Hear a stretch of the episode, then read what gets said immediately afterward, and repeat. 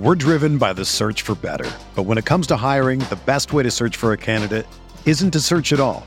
Don't search match with Indeed. Indeed is your matching and hiring platform with over 350 million global monthly visitors, according to Indeed data, and a matching engine that helps you find quality candidates fast. Ditch the busy work. Use Indeed for scheduling, screening, and messaging so you can connect with candidates faster. Leveraging over 140 million qualifications and preferences every day, Indeed's matching engine is constantly learning from your preferences, so the more you use Indeed, the better it gets. Join more than 3.5 million businesses worldwide that use Indeed to hire great talent fast. And listeners of this show will get a $75 sponsored job credit to get your jobs more visibility at Indeed.com slash BlueWire. Just go to Indeed.com slash BlueWire right now and support our show by saying that you heard about Indeed on this podcast. That's Indeed.com slash BlueWire. Terms and conditions apply. Need to hire? You need Indeed. It's the True Faith podcast. It's the very first podcast of the season 2018 19. It sounds so strange to say that, but here we are. The Newcastle United first team are back in training, or at least back at Darsley Park this week. Rafa Benitez, as we've found out through his brand new Instagram account, to follow very soon. So he is coming back. The, one of the major fears of last season is that he would walk out in the club, and that clearly hasn't happened. So we're going to talk to you today, and by we, I mean myself, Alex Hurst, Adam Windritton, back for the new season, and debutant on the free podcasts, Rob Clothier. Welcome, Hello, lads. All right. This podcast is sponsored by you, you lads and lasses, the listeners who sponsor us on Patreon for five pounds a month. You get like I, I would say two to four extra shows, but these days it's more like like sixteen. I just seem to be putting out shows like every day, all day, loads of extra shows. He's a Um, maniac. Yeah, yeah. we'll talk about that himself. later. More on that later when uh, Adam talks about one of the shows he did last night, which is uh, essential listening, in my view, for all Newcastle United fans. So we're going to speak to you, good people, today about basically where we are as a football club going into the new season, and that's from the club's perspective, potentially the manager's perspective, and also us three and the listening fan base's perspective. What constitutes a successful season? Where does the fan base stand? How do we see the transfers going? And how do we see the start of the season going after we've been handed once again by the not so random fixture generator? Uh, a very difficult start to the Premier League season. Um, so that's about it for today. We might have a couple of other things, but Rob, David, I'm going to start with you. Can you tell me right now, July the 5th or whatever you, we are, and it's not like this has been recorded and we can go back to it in months to come, what constitutes a good season for Newcastle United? A good season for Newcastle United would be, for me, um, looking at strengthening the squad this summer, and in terms of in the Premier League, I would say above probably 12th position for me. I don't know whether you guys would agree on, on that. Yeah, I think um, I think the idea that because we got tenth position um, at the end of last season, uh, that we should be looking at ninth, eighth, seventh this season, I think is a is is foolishness, given the circumstances, the, the this dystopia that we live under in Ashley's regime. I I would probably go as far as agreeing with Rob with with respect to the a mid table finish. Um, but I think I think success beyond that is more about Rafa Benitez being able to get closer to the system that he wants to play with the personnel that are going to suit that. And I think I think that's going to be a theme, and it's going to explain a lot in terms of um, recruitment this summer. I think. I mean, we'll, we'll surely get onto a lot of that, um, and you can hear a, a lot of rationale in the transfers uh, pod uh, that myself and Bolland uh, did last night on the Patreon subscription. But I think the the theme will be people might not understand why we get rid of some players and bring others in, but you've got to know that Rafa is working towards a system that he wants to implement to a preferred style of play. We got by last season. Rafa will not want to get by this season as as much as we you know you know we scraped a lot of a lot of fixtures and a lot of results and we failed in a lot. He will not want the same thing to happen again. He will want more consistency. We will want us to be harder to beat. And I think what he saw in the last f- few months of the season, you, you will want to build upon that because he seemed to finally find that formula that he thought worked, and it, and it ultimately was the key to our survival. But recruit recruitment will centre around Rafa Benitez's system, how he would like to play, but it might people might be a bit um, scared at first with who might actually go out the door. I think it's it's a sense of having a lot of faith in a manager who knows a hell of a lot about this industry. From my perspective, uh, it's it's not so much about what I think or what we think. It's just the fascination that we're probably the only club in the league where you've got three different levels of expectation or what constitutes a good season. I imagine that the football club would like to stay in the Premier League and the manager to sign a new contract, and much more than that is probably not that relevant to them. Listen, they are what they are. They, they still want to finish as high as possible for a number of reasons. They still want the, you know, as a football club like Charlie might actually still want the club to do well.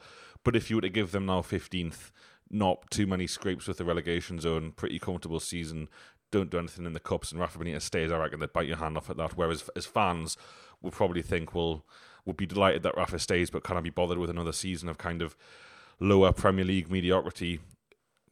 yes, but not not not really. That's not what going to a new season football fans should be hoping for.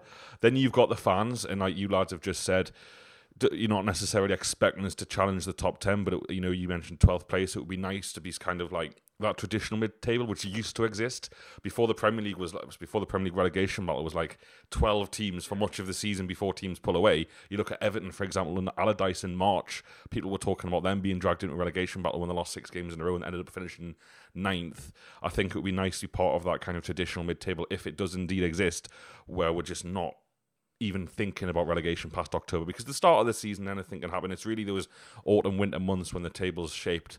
Um, and then you've got the manager, like you correctly said, Adam, who probably does want to finish in those seventh, eighth, ninth, tenth positions or higher because he sees that as a progression. He sees that moving more closely to where he wants to be. And there's no way he will sign a new contract if Newcastle have no prospect of being a top six side in the next in the duration of his contract. Say, say he signs another three year deal. So I think you've got three different areas of expectation. Whilst they all want the same thing, I'm sure Rafa wants to be able to stay. The club want him to stay. We want him to stay, and we all want to f- finish as high as possible. I think every other club in the Premier League, unless you can name one, maybe Everton, everyone in on on the in those clubs is pulling the same direction. Where and I think you've got like three different demographics maybe, and obviously the fan base to say the fans want this is such a broad brush to, to paint a lot of people. You've got your idiots who think we should be top four. That Rafa doesn't do a good job. Extreme minority that they are, they do exist. Um, and then you've got your people who are you know, 17th would be good again because we're getting rid of this player and, and whatever. So I'll just open that up to you, lads. Would you would you agree? Would you think that we're kind of a unique club in that respect in the Premier League that we've got these three different areas like kind of totally detached from each other? I, I would say not. I think it's it's it's possibly us being in a bubble slightly. I think there's given how the last two seasons have gone, there's been a there have been a lot of clubs, like you say, that have been in that that bottom half of the table. You know, not many points between say eighth and seventeenth, or even down to twentieth. So I think there'll be a few clubs, you know, like you know, what is look think about Southampton fans. What do they think success will be? They scraped survival, but are they really expecting to be in eighth? Some of them might think that because they finished eighth um, a couple of seasons ago, but then others might think, well, come on, look where we've just been. It's got to we've got to be in stage. We've got to be realistic. So I think I think there are other couple of sort of I guess bigger, more established club. It's difficult saying for Newcastle being established. We like to think so, but obviously we have been down in the second tier a couple of times, so we've got to be slightly more aware of where we've come from. But on the whole, in, in, in, terms of Premier League history, we, we are we are a, more a much more established cl- uh, club in the Premier League than say Burnley, even though they did finish seventh. What do what what do Burnley fans think that? Um, uh, success is going to look like for them. They can't possibly think that they're going to have exactly the same season they've just had because that that kind of model will not it just will not work uh, in the Premier League. Teams will settle, people get found out, and they'll find their equilibrium. So I don't think we're the only club um, who will have different levels of expectation. Um, I think a lot of clubs in the Premier League are going to have split opinions from from fan bases. And that's and that's fine from fan bases. My my comment about Newcastle is that the ownership is so far removed from the expectations and demands of fans and the manager. So, for example, if, if Mark Hughes was to finish seventeenth again, he gets sacked. I, I don't doubt it. Uh, whereas if Rafa Benitez was to finish seventeenth, he wouldn't get sacked. Now he might walk away, which is the different thing. Mark Hughes isn't going to walk away from his two million pound a year job, so that's why Newcastle for me. And you know, Burnley's a good point, but Burnley have got Europe. But you know, Burnley, and I, I, I think a lot of Burnley fans will be will not be expecting a relegation battle, and I, I agree with you, and I think they might well be in one.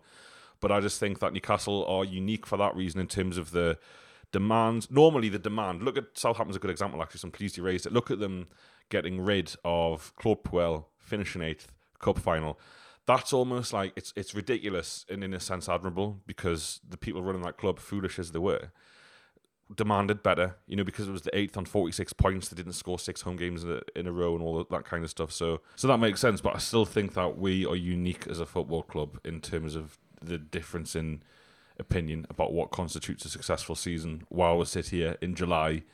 Um, season ticket deadline has been extended several times. The clubs say that's uh, due to administrative reasons and technological reasons.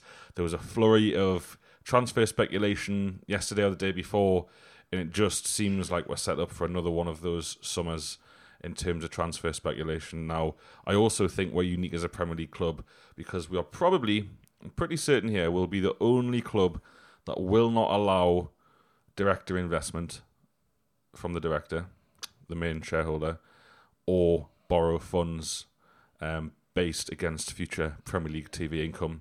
Kieran Maguire, the price of football, noted yesterday, the day before, that Man City had taken out a big loan and either paid it off or taken out another one, secured against Premier League television rights incoming. But we won't do that, so we're in like a unique financial position as a football club going into the 17, 18, 18 19 season. And I suppose, yeah, what we're 10 minutes in the podcast now, we're still kind of in the, in the introduction part of it, but you know, you lads have just kind of said what you what you consider success. What do you think the club considers success? Is, is a million miles from what you what you lads have just said? I think um, you go back to when uh, we were almost relegated on the final day against West Ham, and Mike Ashley came out, didn't he? And he said he was going to stay until what did he say? Until he'd won something, which also included finishing top four to the Champions League. So I mean, it, I, I, still find it hard to believe that, though. To be honest, that that is actually his his ambition. I, I, just don't see it as being reality, to be honest. I think um, he came out and said that just to get the fans back on side at the time. I think I think probably they, they see success would be probably maybe get pushing for to get in, in uh, maybe the Europa League or at least the top eight of the Premier League. Um, again, like you say, it's it's it's a different, it's a very different. Uh, I I agree with Alex. I think it's it, there's a different there's different outlooks on what is successful at the club from fans, the board, and probably Rafa as well. I don't know what you think. I mean, I just, I mean, it's it's it's now dawning on me that a takeover is not going to happen this summer. Um, I think we'd all put that in our back pocket around February, March to say, right, well, once Premier League survival is secure, Consortia will come back in with a bid, will Staveley, you know, prove a metal. Um, that's gone completely quiet. I probably don't expect that to come back. I think Ashley's talk of 400 million valuation is just another one of his games. I, I, I, I, don't think anyone can read him. I don't think anyone knows what's going on. But I, agree with you, Alex. I, think uh, I think it's going to be definitely another one of those summers. Very frustrating. However, I do think I do think there'll be enough sales revenue generated for Rafa to steer the team towards this system that he want that he would prefer to play. Um, and we do have a reasonable amount of saleable assets um, that I don't think we had that last last summer. So I think I think there's opportunity there. And if you think that you know Merino is all but done. He'll be away this weekend, according to all the big media outlets. Mitrovic seems to have been pretty much done as well. I reckon it's just all about trying to probably eke a couple of extra million out of Fulham because we know that he wants. We know that he uh, Mitrovic wants to go there. We know that Fulham want him. So I think, you know, out of those two players who actually didn't feature at all during our very good run to get upwards of 30 million, which we know that Rafa can be, you know, he's, he's as I keep mentioning, I mentioned on the transfers show yesterday, He will look for bargains. He will look for release clauses. He will look for loans. He will look for free transfers. He's very savvy in the market. He has a lot of contacts. He will be made aware of a lot of players' situations, which will dictate his his preferred transfer targets list, um, however long or unrealistic that may be. But you know, that's an extra, that's just thirty million from from nowhere. That doesn't affect the team that we were playing. So that that's a positive spin on things. Would do we wish we were in we weren't in this situation that we were that you know this is the difficult thing because we know we have, everybody knows the TV money comes in yet we'll be playing it as if we don't have that money which just doesn't work because everybody has that money we're just opting not to spend it uh, or or not to be released um, it's tricky. I know there's some people. I, I know Chris Holt is very op- optimistic about how much we will actually spend this summer. I think he, his figure is about 70 million. He reckons maybe that could happen through the player sales, but I, don't think Rafa will get any more than sort of 35, 40 million from the club anyway. Like we can't just rely on player sales to get players in because if if Ashley, we, we say that there's no logic to Ashley's strategy at all if he knew anything about football, he would invest because he knows that that 10th position is not going to happen again. It was miraculous. It, we, we, we looked out and we only finished in the top half on goal difference in the end. Finishing 13th, 14th, you know, is it's pretty much the same situation, but it has a much, you know, more cautious outlook on things.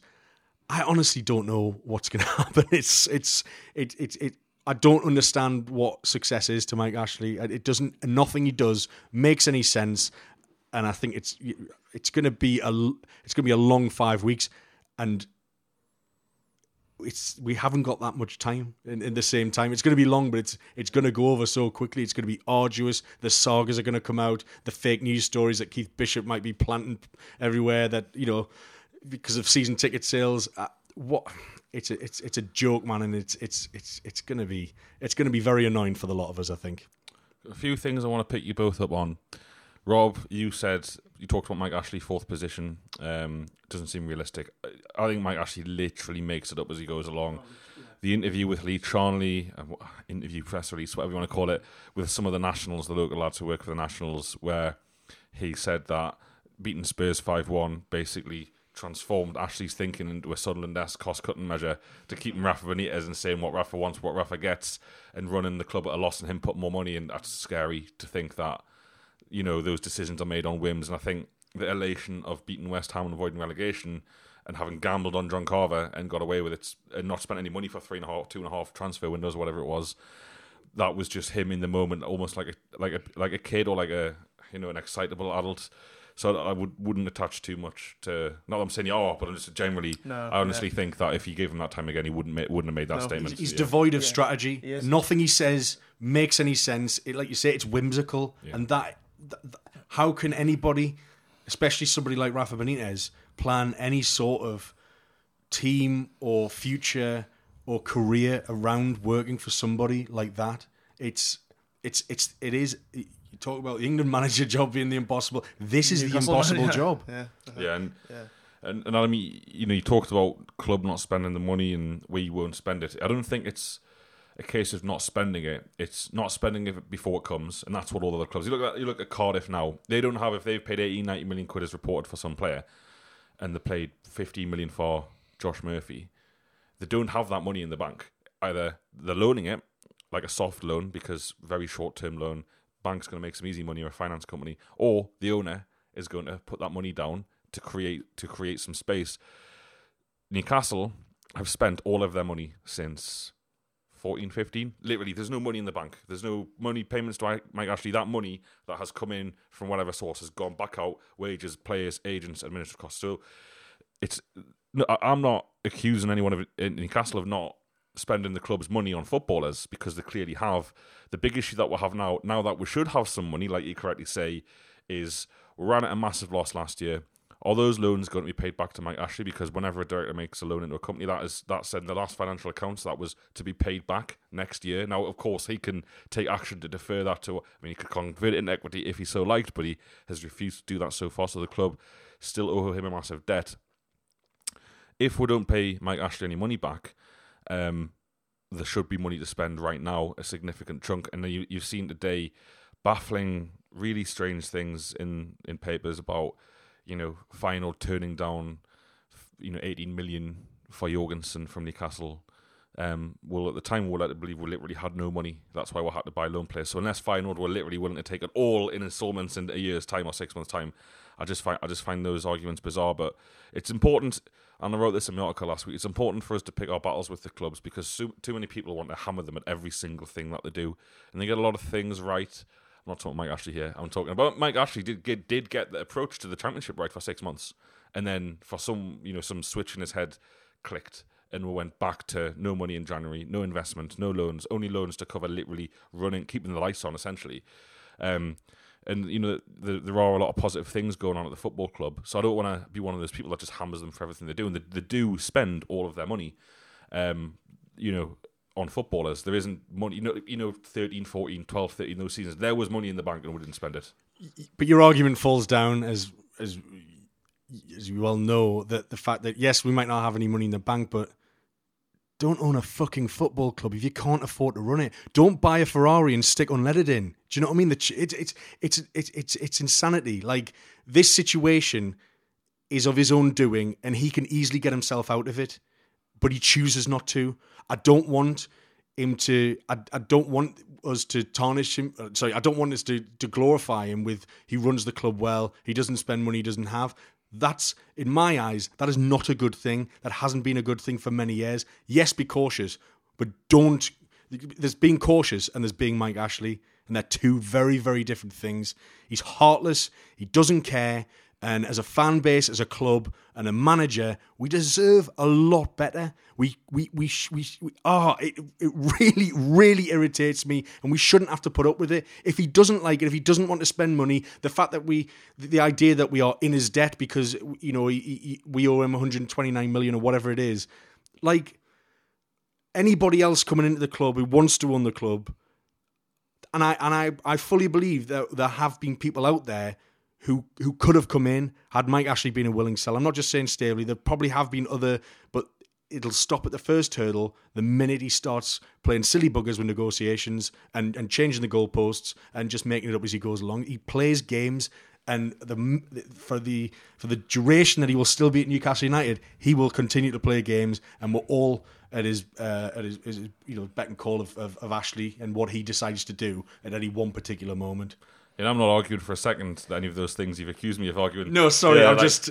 So yeah. it, it, it's just it's it in trying to understand what's going on in Newcastle, you have to take things into consideration, which we all which we all do. And the club spend this money doesn't mean it's right. Doesn't mean that Newcastle is the only club in the Premier League who would borrow money. I mean, forget about fucking Mike Ashley not putting his money in or being ambitious. Let the club borrow some money for a few months to buy some footballers to keep winning the Premier League like last summer, etc., etc., etc. Back to this point of this podcast and where we are going in the new season. It's very much a case to me of keep. Well, the, I'm, I'm, the football club. I'm Mike Ashley or Lee Charnley or whoever or Justin, whatever his name is, Barnes, and who seems to have gone off the radar. And I'm thinking, you know, your 12th sounds really, really appealing. Um, away from the relegation battle sounds really appealing. Cup runs, who gives a fuck? Nice, as long as it doesn't affect the Premier League form. As long as he changes a few players in the early rounds, nice. The pro- what I'm going to put you now, put this to you, Rob, is when do the fan base start to turn? And it's like let's let's be honest, because we're all big Newcastle fans. We all think Newcastle fans are great and we're unique and all this and that. But in the past, let's you know, last season we, we beat Stoke two one and Stoke are shit. But we beat them two one and we play well and we should have won by loads more. And and we me and the lads would go out into town for an unplanned night out because we're so happy that we've won at home in the Premier League against Stoke who are shit. Mm-hmm. That that doesn't happen season after season. So you've got Newcastle who are beating Chelsea 3 0, final day of last season. You've got Arsenal, you've got Man United, you've got those wins do you think that the fan base would be comfortable with a very mundane 12th place finish this season?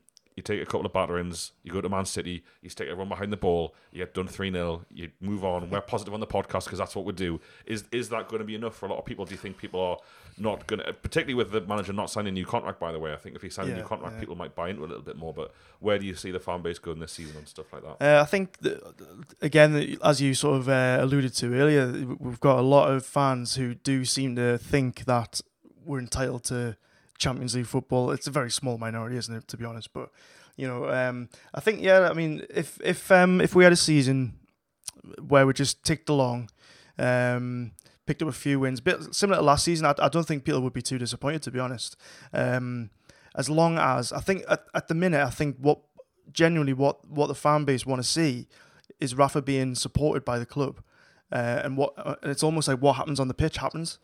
Um, I, personally, I just want I want I want Rafa to get his new contract signed, um, so that we can look forward. Going back to Ashley, you know his um, his lack of investment just does that just does that just prove that he's he's not he's not he doesn't want to be here long term. He, he wants he's not prepared to put that money in. He's not prepared like like you were saying take loans to like other clubs would do to buy players and then pay it later. Um, he just wants to deal with the here and now almost. Um, yeah, I, I, I think um, going back to your original question, I think if we were to have a similar season to last season, and don't, don't forget as well, when I say a, fi- a 12th place finish, that's still pretty much in a relegation battle from last season because the bottom half of the table was the relegation battle, wasn't it? Really, the bottom half. I mean, all the way up to what 10th probably, 11th, 12th. So I, th- I think so long as we're not struggling down again, flirting with relegation, even if it was just like like you like you said, a classic sort of mid-table finish, I, I don't think that would be too uh, unwelcome by the fans. To be honest, I think that has to be represent. That would have to represent progress. Um, we we we flirted with relegation far longer than we really should have done last season, and we got, we, we only got out of it towards those last Yeah, kind of was, couple of months between sort of like it was March and April kind of time, wasn't it? Um, around the times we played um, Huddersfield and Southampton back to back. That was the kind of turning point, and that was the that was the moment that we essentially secured survival. But if if we can kind of, like you say, have a similar season, but secure that survival a lot earlier, maybe like obviously not Yeah. secure. It's never going to be math- mathematically, but you know, if you get a feeling that you feel a lot more secure around you February just, you, time, just, you just want some of the anxiety taken away a bit earlier in the season. that, that's Do, it. do you know what I mean? You just want to you, you want to be able to look forward and think, all right, it's you know it's it's January, February, and we're kind of tenth, eleventh, twelfth, and there's a bit of a gap down to you know maybe eight, nine, ten points down to seventeenth. You know what? Can I? I, I just want to potentially disagree because I want you to be right. But I, I remember under Pardew when we were tenth in January and we didn't spend any money in January, in January, and then the rest of the season was almost a write off, and people talk about being bored. A lot of people didn't go to matches. Same when the sacked. No, when sorry, not sacked. When Pardew left and Carver came in, obviously had a both seasons had a massive dip in form, but there was a lack of interest. I just worry. Last season, replace the wins against Man United, like Arsenal and Southampton, with wins over West Brom, Watford, and Bournemouth at home. I think that the the season isn't remembered as fondly. No one loves Matt Ritchie as much. People would still love Matt Ritchie, but he scored that goal, and a lot of the debate you've seen around Matt Ritchie, you know, even Mark Douglas talked about it when he was tweeting about it today, saying. Matt Ritchie should should stay if he goes. He's a massive dressing room, and he scored that goal last season. Because that goal was so important last season, Newcastle lose that game and go to Bournemouth the next week. We could, we might have got relegated. Who knows? Probably not, but because we still had a good team with good players. But I just, I'm just worried the season might be what you say, and that we'll get to January in 12th place. And I've just looked at the 2000 2001 season. There's your definition of mid-table mediocrity. Newcastle 11th place, 51 points, which probably enough for Europe these days. Um, but there was no danger at all of relegation, and, and I was very, you lads were broadly the same age. You know, at the time, I remember people being pissed off then, and I'm kind of worried that with the manager not, you know, um, signing a new contract, that the season might fizzle out in a way it didn't last season. I'm going to disagree with you slightly on the fact that I think that interest waned with Pardew and Carver in charge for very, very obvious reasons. They were, they were, they were con men. They were shysters. They didn't, they didn't know what they were doing. It was, it, it was roll the dice tactics. They, they, the impact that Rafa Benitez has had, I think, will always ensure that as long as he's sat in that dugout, there'll be flag displays. There'll be fifty-two thousand people out their seats chanting for him, serenading him, and the buzz around Newcastle United will still exist as long as he is is there and he is at the helm, and that's why I think it will be different. And you know, you could you could argue, oh well, it's just another, you know, it's a tenth place that you know Pardew finished. Well, it's it's not. I think a lot of people appreciate just how difficult these circumstances are. We've seen it for years. Rafa has is is has brought the buzz back. He's added magic back. I don't think that just disappears, even if we are sort of just you know stumbling around mid-table. I still think the very fact that he's there means that it is going to be exciting. I think the players that he will bring in, and he will bring in players. We, we, we won't bring in no players. We will bring in some players, whoever they may be. That's up for debate as well. Are they good enough? That's up for debate as well. But I think the players that he is allowed to bring in will still improve us in the sense that it will be better for Rafa and better for again I keep harking on how he wants to play. And I think that in itself will mean that we play a more exciting brand of football as well. We spent the last season without possession, playing fast counter attack. Rafa absolutely wants to control games more. He wants us to have possession. Currently, we don't have the players that are able to be comfortable on the ball. Ki is a player who can change that. And I think anybody else coming in, I think one of the criteria, and it might be kind of like a money ball thing, he'll be looking for players who have good pass completion rates, that are comfortable on the ball, that won't get panicked, have the composure, and we can start passing around a bit. And actually, I think to watch that, as much as we do know our counter attack game, and it worked for us when we finally realised how to use it, we, we, we, we learned to be very defensively solid as well. Certainly the second half of the season after that awful run. But I think the, the players that he's looking to bring in and the reasons why means that the style of play will be more attractive, I think, and people will get on board with it and will probably get more confidence simply by just having more of the ball. And I think that's what he's trying to work towards. So I think I as, as much as it might not be too different in terms of the amount of points and results that we get, and maybe we won't get the as many scalps this season of the of the of the bigger clubs, I still think, regardless of whether he signed his contract or not, which will always obviously be um, a, a point of to be wary about. It'll it'll be a cloud over our heads until he does sign it, or we know what his future is. But as long as he's there, playing the way that he wants to play, there'll be excitement and it'll be really, really good to watch. I think. Interesting, you mentioned the possession thing. Me and Norman on the for patrons the extra shows that they get for five pound a month. We're halfway through a game by game review of last season, where we'll talk through every single fixture from last season and any recurrent themes, tactical trends, fan reactions. And you had to go quite a long way to find a game that Newcastle won having more of the ball. I might even want to say Huddersfield at home, um, where you know which is mental. Any game where we had more of the ball, we really, really struggled for a long time. But overall, we were third lowest in the entire Premier League for possession. Yeah, third lowest. That's not Rafa Benitez, is it? Not um, at all. Not at all. That brings me nicely, Adam. Thanks to the next part, which I want to talk about in terms of the start of the season. You had last season started badly, then it got much better, then it got drastically worse for a long time, and then it got like insanely better, dipped, and then finished well what kind of Newcastle United goes into that new season? Is it the Newcastle United of six best form since Christmas? Or, is it the Newcastle, or do you have to look at the season as a whole and think, you know what, we, we were the best, te- the tenth best team in the Premier League because we finished there. We we came in from the Championship with not a load of momentum because we kind of got ourselves over the line. It was difficult. We lost a few games, we dropped a few points we didn't have to, and that seemed to come into the new season compared to Huddersfield, compared to Brighton, who started fantastically, both picking up crucial points. Huddersfield, practically their first four games, kept them in the Premier League. How do you see our start of the season now? It's a difficult question because you've got new players, you've got tactics changing. Are we going to maintain that positive performance level, which we have we had since what January, mm-hmm. February, yeah. in the Premier League into the new season, or is it literally start again? I think um, it, it's it's going to be a bit it's to be a bit of both because the players who have been in in in last like this season who are still going to be in the team will have that momentum from last season. The new players who come in will obviously do. They'll they'll know like how we finished last season, uh, strong finish this season. So they'll hopefully buy into that as well. Um, and like you say, the, the t- if if he does bring in a lot of new players for the starting eleven, they're going to have to have time to gel in. Um, pre-season is going to be very important you know they keep talking about getting players in before uh, the the preseason begins.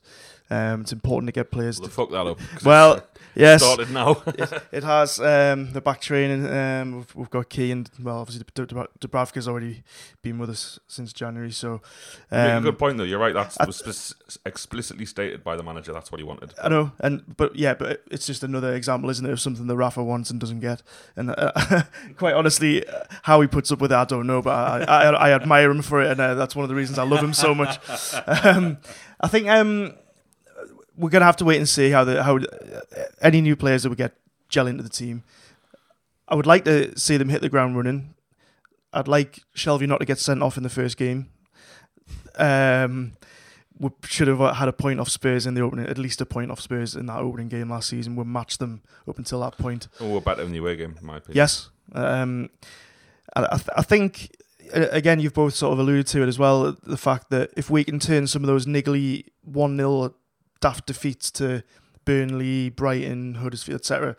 You know, if we can turn some of them even just into draws, or if we can nick, the win out of them, and still still get some good results off the Man Uniteds, the Ch- Chelsea's, Arsenal's, then there's no reason why we shouldn't again be looking to finish in the in the in the top half.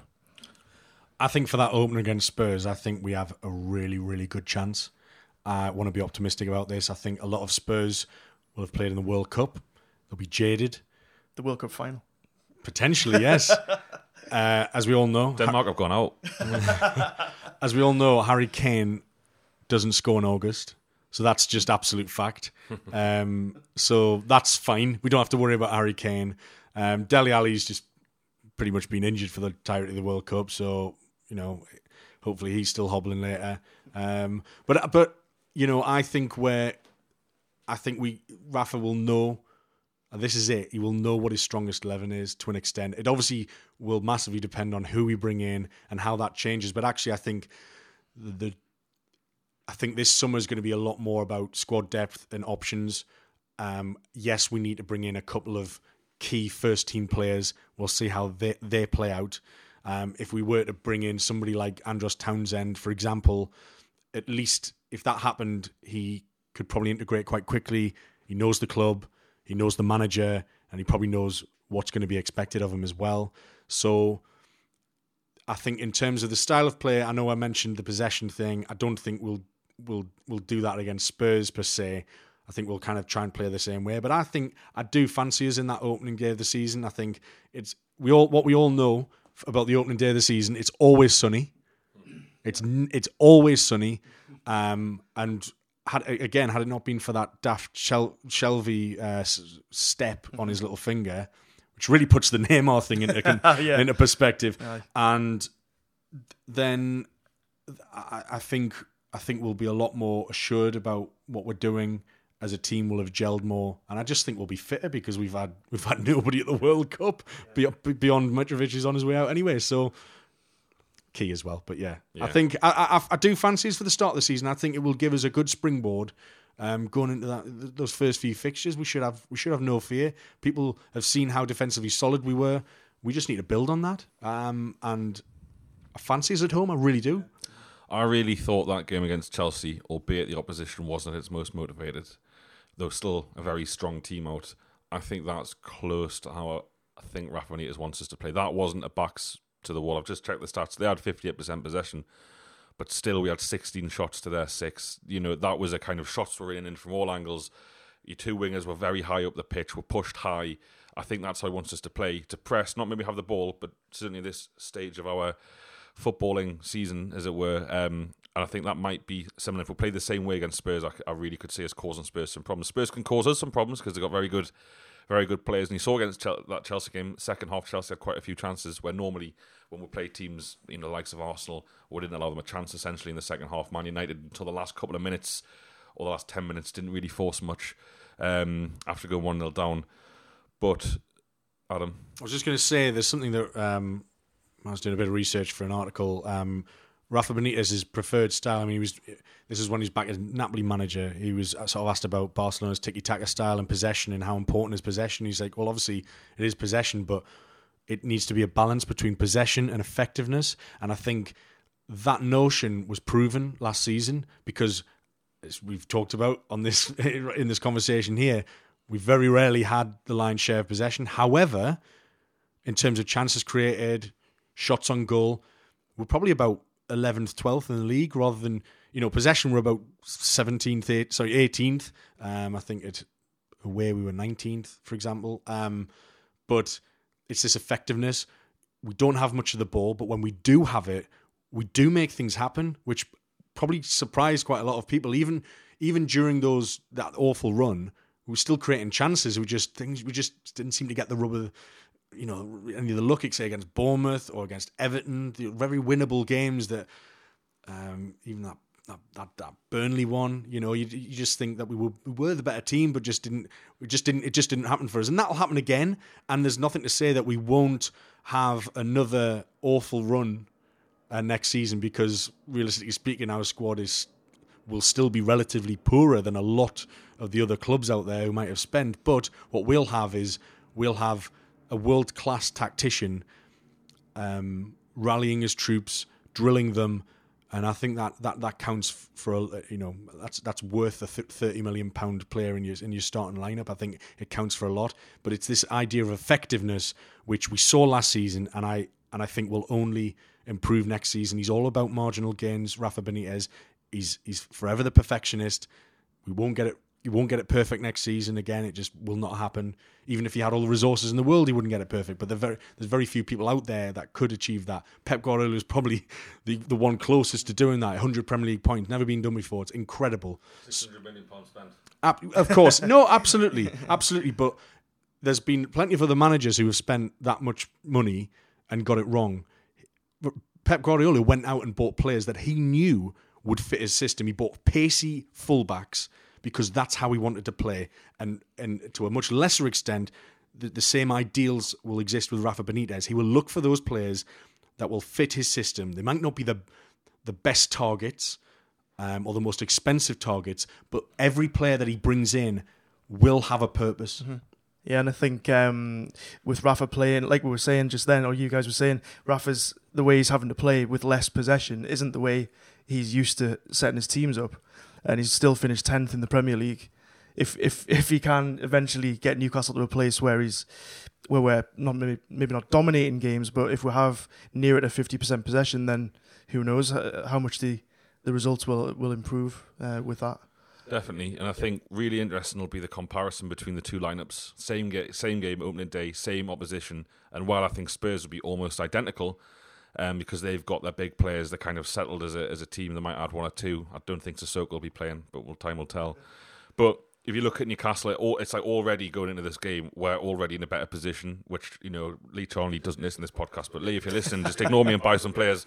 But like, if you think about it, we've got we've got Dubravka, massive upgrade to Rob Elliott and goal that day.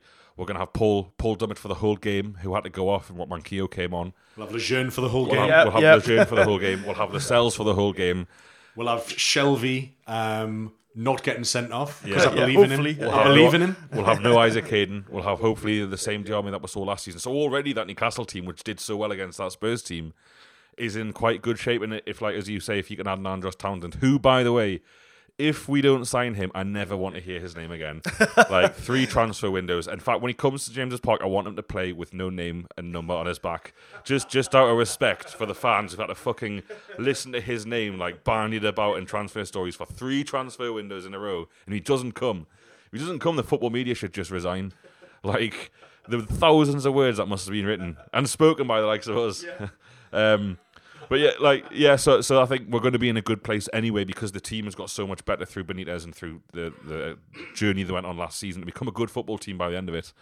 Um, I mean, if you can add a decent, you know, another decent winger in Kenedy up there, then I'd, I'd, I'd, be really confident, like you lads are. I'm, I'm to move it move it on from this bit because we've gone on for 42 minutes about like one part of the show.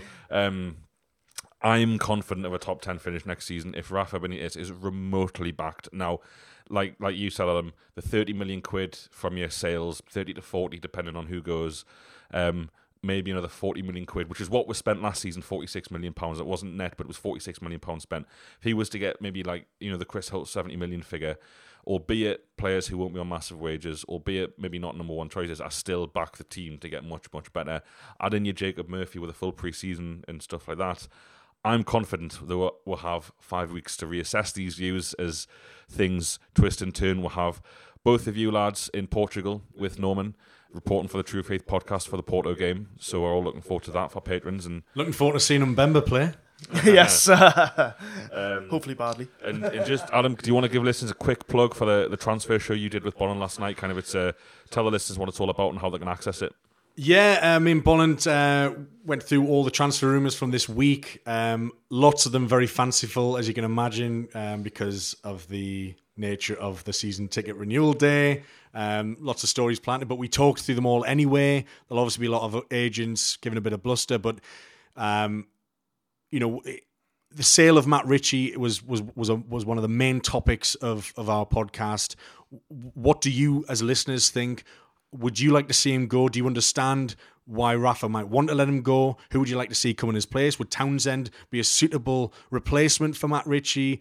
Do you think we're going to get Kenedy? Will he come in on loan? Will he come in? Will we actually pay up front for him? I mean, what you know, there's a lot of rumours going around, and there are going to be wholesale changes. We know that Rafa Benitez is brutal when he wants to be with a club. So, so to do get, check out the transfers uh, podcast. It's it's it's exclusive to Patreon subscribers only. It's five pounds a month. It's pretty much the price of a pint a month.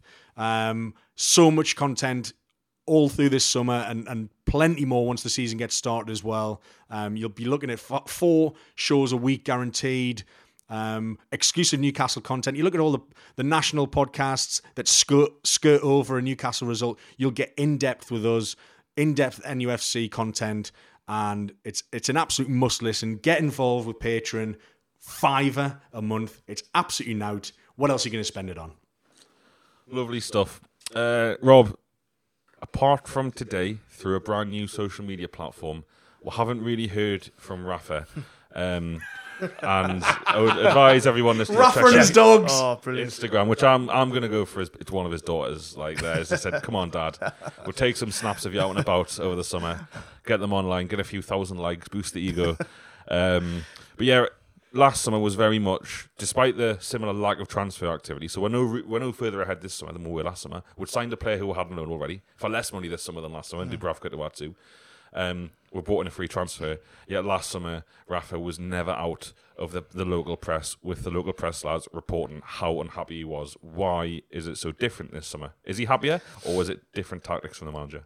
I would like to think the reason that is, is genuinely that he's had some time off because we all know how much effort he puts in, hundred and ten percent constantly. I mean, you know, even at home he must he must do nothing but watch football and re- research stats, watch clips of players. I think we'd all n- nobody would begrudge Rafa a week off work. He's he's worked tirelessly for this club, and I, I genuinely hope that the reason why we haven't heard from him is because he's he's been relaxing and uh, had some time off. Um, and I think now that obviously the players are back training, um, he'll be looking to to get a few statements out there, get you know, do a few interviews, what have you. I'm sure we'll be seeing a few things from him over the next few weeks. Um, clearly, he's going to be doing uh, interviews before the preseason friendlies. Um, whether there's any sort of interviews at the training ground, that sort of thing.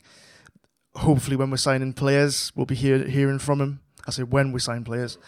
Um, I would like to be hearing from him his thoughts on it. Um, yeah, I, I, I mean, I, I, don't know of any particular reason why we haven't heard from him, but that, that, that would be the reason why I would I would like to think it is.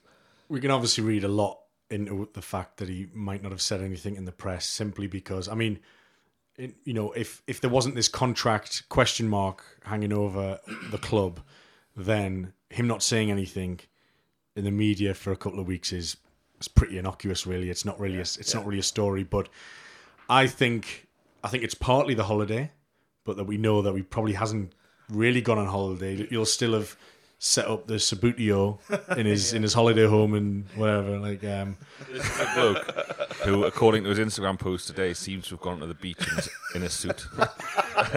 honestly, the, Do you've- these kind of people take holidays? I don't know. everybody needs to get on. I think it's Rafa Benitez RB on on just check it Instagram. It it's is.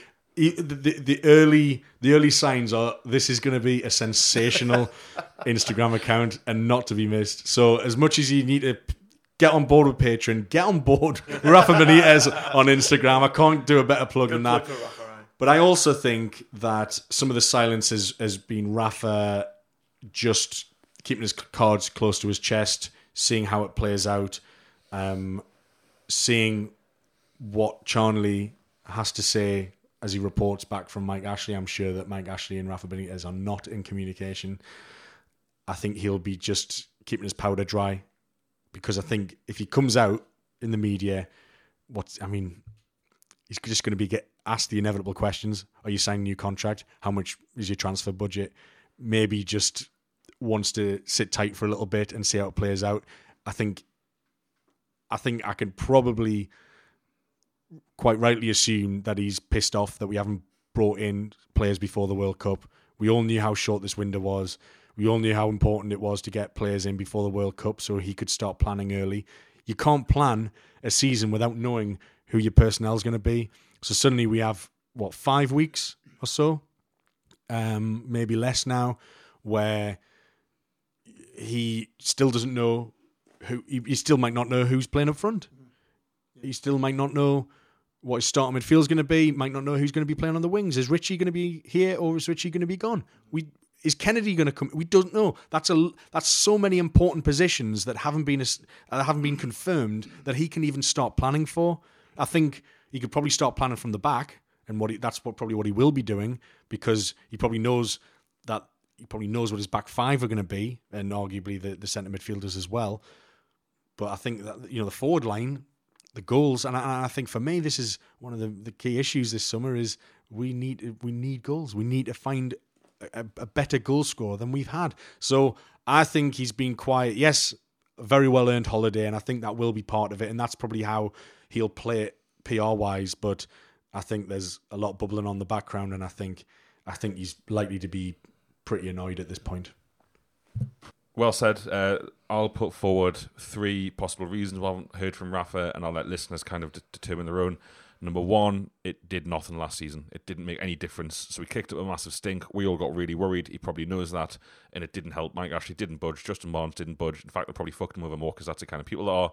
Um, number two is that maybe he stopped caring. That's worrying. I don't want to really entertain it, but maybe he's thought, well, it's not worth me time because I've got one year, one more year my contract. I'll do my best, but I tried and it didn't work.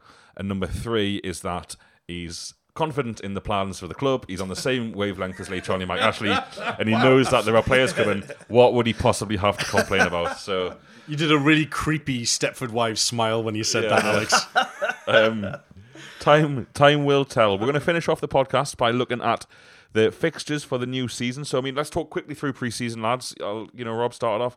I mean, not that you can really critique Rafa's plans for pre-season, but how is that for you? What do you, why do you think he's gone for what he's gone for? Um, well, I, th- I, th- I, actually personally think it's always. I, am not a big fan of these trips out to Asia and all that sort of thing. It's it's got it's got to have a, a, negative effect on the players' um, sort of physicality, hasn't it? I mean, it's, it's tiring. I like I like the idea of going over Ireland again. Um, that seemed to, that seemed to be a good a, a, good trip last last time. He seems to be a creature of habit, doesn't he? Rafa? Yeah, def- def- very much so. Yeah, and um, again, what we've got a, a, short trip to Hull. Um, we've got Augsburg at home. Um, and then they added that uh, the the visit to, Bra- uh, to Braga on after the Porto game as well. And so, and I think in in, in, in Porto and Braga, that's you know, you know, two of the top four uh, clubs in, in, in Portugal. There, that will be a proper test. I think. I think. You know, Hull City uh, and St Patrick's Athletic will be more about setting up tactically, ready for those games. Augsburg will be um, probably a bit more comfortable, especially that it's at home and I think I think with with Porto and Braga, I think they're the key to, the, to pre-season. It's a little bit of uh, the first two games, just getting things set up, and how we approach those games away. Um, it'll be a test, and you'll want it. To, but you know, Rafa never plays into this oh, let's go on a jolly away kind of thing. He, do, he he's not that kind of. Everything's done for a, a, yeah, a genuine He's reason. not going to be yeah. like a a, a, a Pardew going nightclubbing yeah. or stealing Steal a taxi. Yeah, it's opening a sports direct in Ireland. that happened a few years ago, so I don't think that'll be happening. no, no. So I think um, I think it's a, it's a it's a mix of opposition, um, but you know Augsburg won't be won't be sniffed at either. They'll they'll give a relative test, but I think you'll be looking for a bit of a bit of a confidence booster there at home, um, in front of a you know the, the crowds you get for these um, these um, preseason friendlies at St James's Park just like a week before the, the season are usually pretty decent. You'll get about 15, 20,000 or, or something. It'll be a reasonable crowd for that, even more maybe. I don't know, but um, I think that's I think it's there'll be a lot of logic gone into that. I think uh, from Rafa Benitez. Yeah. Yeah, and I'm I'm pleased for the fans like yourselves who will be going over, and it's like you know Newcastle Twitter was awash with excitement, which doesn't happen very often. Um, when that fixture was announced, end of July, last weekend in July, schools are off. Um, you know, enough time to book reasonably affordably, it was it's a hard place to get to. Um, and I think you're going to see a couple of thousand, maybe more mags, just you know, reliving the European glory days, but without the pressure and stress. So long long may it continue. And personally, for I might go to Hull. We're trying to cover every preseason game with you. We'll have um, someone from the podcast going to Ireland, so we're going to have Ireland Porto covered for you, video wise, podcast wise. You've got to keep with True Faith on Patreon if you want to know what's going on in preseason with Newcastle United. Um, Braga's fucked with. Unfortunately, we'll probably not be at that one. but um, Hull, Hull, there are some serious demons to uh, exercise, exercise there because God, that if you thought that penalty shootout against Colombia was was hot, gut wrenching and, and you know heart yeah, racing. Yeah. I was there that night and it was cold. Oh my god, it was cold at Hull that night in the quarterfinal, and we were the we were by mile the better team. Hull we were, were not in we the were. game yeah. and were took terrible penalties, like beyond terrible. Like Shelvey's penalty was shit. Gayle's penalty was like it wasn't bad. Look, it was just shit penalties. Um, Gouffran, I think, is the only one who scored like a decent pen but Christ, I'd love to do them five or six nil. Um, but I, uh, I, I spent four of my four of my formative years in Hull. Went to university there, and it's a bloody good night out in Hull. It is class. it's pretty cheap as well. So if you are going down to Hull, you, you you're in for a good night, whatever the result. I promise you. so we're gonna we'll end off the pod quickly, lads. Uh, you have to play every team twice. That's how it goes. But it seems that we have been handed what have we been handed? What one, two, three, four of the top five in opening five games. The other game being just like last season. Cardiff, you know, the, the other newly promoted side away from home. It's funny so, that I know it's almost yeah. yeah. It's almost like they're in cahoots with Sky. Yeah, exactly. and you kind of you look at where fixtures and you've got Palace away and Leicester at home. You, you don't basically you don't have anyone from the bottom half at home which are which are your kind of three point bankers. The things we were very good at last season. I think were Bournemouth and West Brom aside were one nearly all of the, the, games against the bottom half, which you have to do to stay in the Premier yeah, League. Yeah. So, I mean, Rob, start off. Uh, do you care? Are you worried? do you think it's good to get these out of the way? How do you say it's good? Well, the general consensus, I think, is that people think it's good to get these games out of the way early, isn't it? I mean, I think you can see it from both sides. Um, a difficult start isn't necessarily a negative. Um, the Cardiff away, the Cardiff away, you know that game is going to be difficult as well. Um, I, I can see us definitely picking up a, f- a few points and going back to the, the the you know the decent results we had at the end of last season against you know Chelsea, Arsenal, Man United should buoy the team to have confidence that we can at least get a point out of those games, especially the home games. So yeah, I, I, I'm not too concerned to be honest. I think we'll we'll still pick up some points. As we, you know, as we found out last season, home to Man United, home to Arsenal, away to Leicester. Like we won those games, yet we drew away to West Brom, bottom of the table. We lost at home to home and away to Watford. You you cannot really call it to be honest. I think you know Spurs at home, Chelsea at home, Arsenal at home. They're they're teams that in the last couple of Premier League seasons we played, yes, before relegation as well, um, that that we've won those games. I don't think they're massively to fear. We've had a worse record against Leicester at home in, in recent seasons, so we've probably got more reason to fear Leicester. Um, Arsenal will have a new manager, a lot of new signings. They might not have got up to full speed yet, although that's a month in, so that might be critical. Man City's a freebie.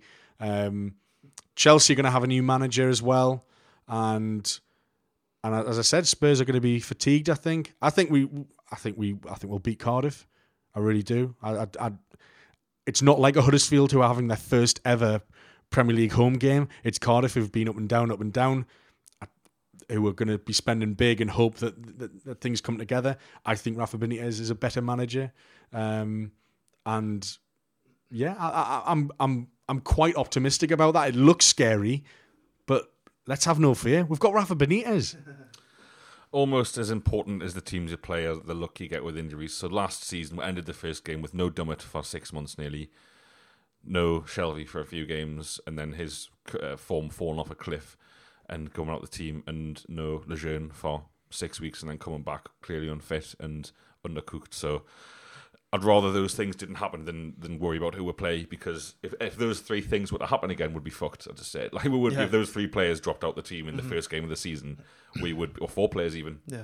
Oh no, sorry, Lascelles didn't get injured. Ignore that one. Yeah, Like you three say, it's, yeah. it's all about you know it's all about getting the momentum, Definitely, getting the, yeah. getting the team gelled rather than who we play because Yeah. We, we we got good results against good teams. Mm-hmm. It shouldn't matter. It's all like you say. It's all about that cohesion. In in one aspect, it's exciting because if we do get good results in those games, can you imagine how fucking nuts the place will go? If we're like seventh after that first month, Yeah. Mm. having played the teams we've played with, arguably easier fixtures to come. I, I totally agree with what you say. In the Premier League, it's never that easy, but It's like a confidence multiplier, isn't it? Oh, yeah, and, and I think you were right, Adam, with what you said earlier. That that that Spurs game is a great opportunity to get off to a good start. And if we get off to a good start against Spurs, I can't see we're losing to Cardiff. And then you know you'd go into man whoever Chelsea at home after that, and it's almost like we'll win this. We're probably, we're probably top of the league. So I'm getting ahead of myself. I'm looking forward to Ayoze Perez out muscling Jan Vertonghen again. That's that's gonna Yeah. be that's gonna be a real highlight. Get the get the GIF makers ready. One final change to finish off. Um, this season, unlike previous seasons, there are four, well, three Premier League games. Four? F- Four Premier League games before the international break. Traditionally, it's three. Last season, it was Spurs, West Ham, and Huddersfield break. Then we had Swansea after that. This season, you've got kind of five games before the international break. So it's you kind of get a little bit of a better feel before that two week break. So I think that's really positive because it did your head in last year beating West Ham and then having to wait two weeks again to play um, on the Sunday at Swansea. So that's about it. Rob and Adam, thank you so much for your time tonight. Thanks very much. I hope it's been all right. First free podcast of the seven, 18, 19 season. I'll get used to it eventually. Um, we'll have various free podcasts as the as pre-season continues. Every time we sign a player, we'll have instant reaction and journalist reaction um, on Patreon. We'd had a fantastic chat with uh, the BBC and ESPN's uh, Asian football correspondent for the signing of Ki. Um, we've got all that on Patreon. Um, at least four podcasts a week for a fiver, so it's like sixteen podcasts a month for a fiver. Sign up if you don't like it. You can always cancel, um, but we're, we're confident you will. So thanks very much for listening. One final thing you can do for the podcast if you like what we do, give us a five star review on iTunes or Facebook. That would be belter. Cheers.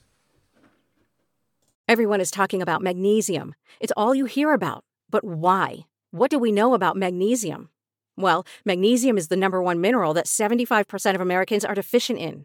If you are a woman over 35, magnesium will help you rediscover balance, energy, and vitality. Magnesium supports more than 300 enzymatic reactions in your body, including those involved in hormonal balance.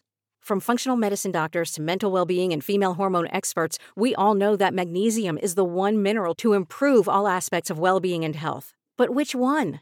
Magnesium Breakthrough from Bioptimizers, the trusted choice recommended by leading experts with seven best absorbed forms of magnesium to ensure your body receives the support it needs for overall well being. Go to bioptimizers.com slash balance today and use code BALANCE10 for 10% off. Support your journey to wellness at B-I-O-P-T-I-M-I-Z-E-R-S dot com forward slash balance. Magnesium Breakthrough from Bioptimizers, your foundation to optimal health and vitality.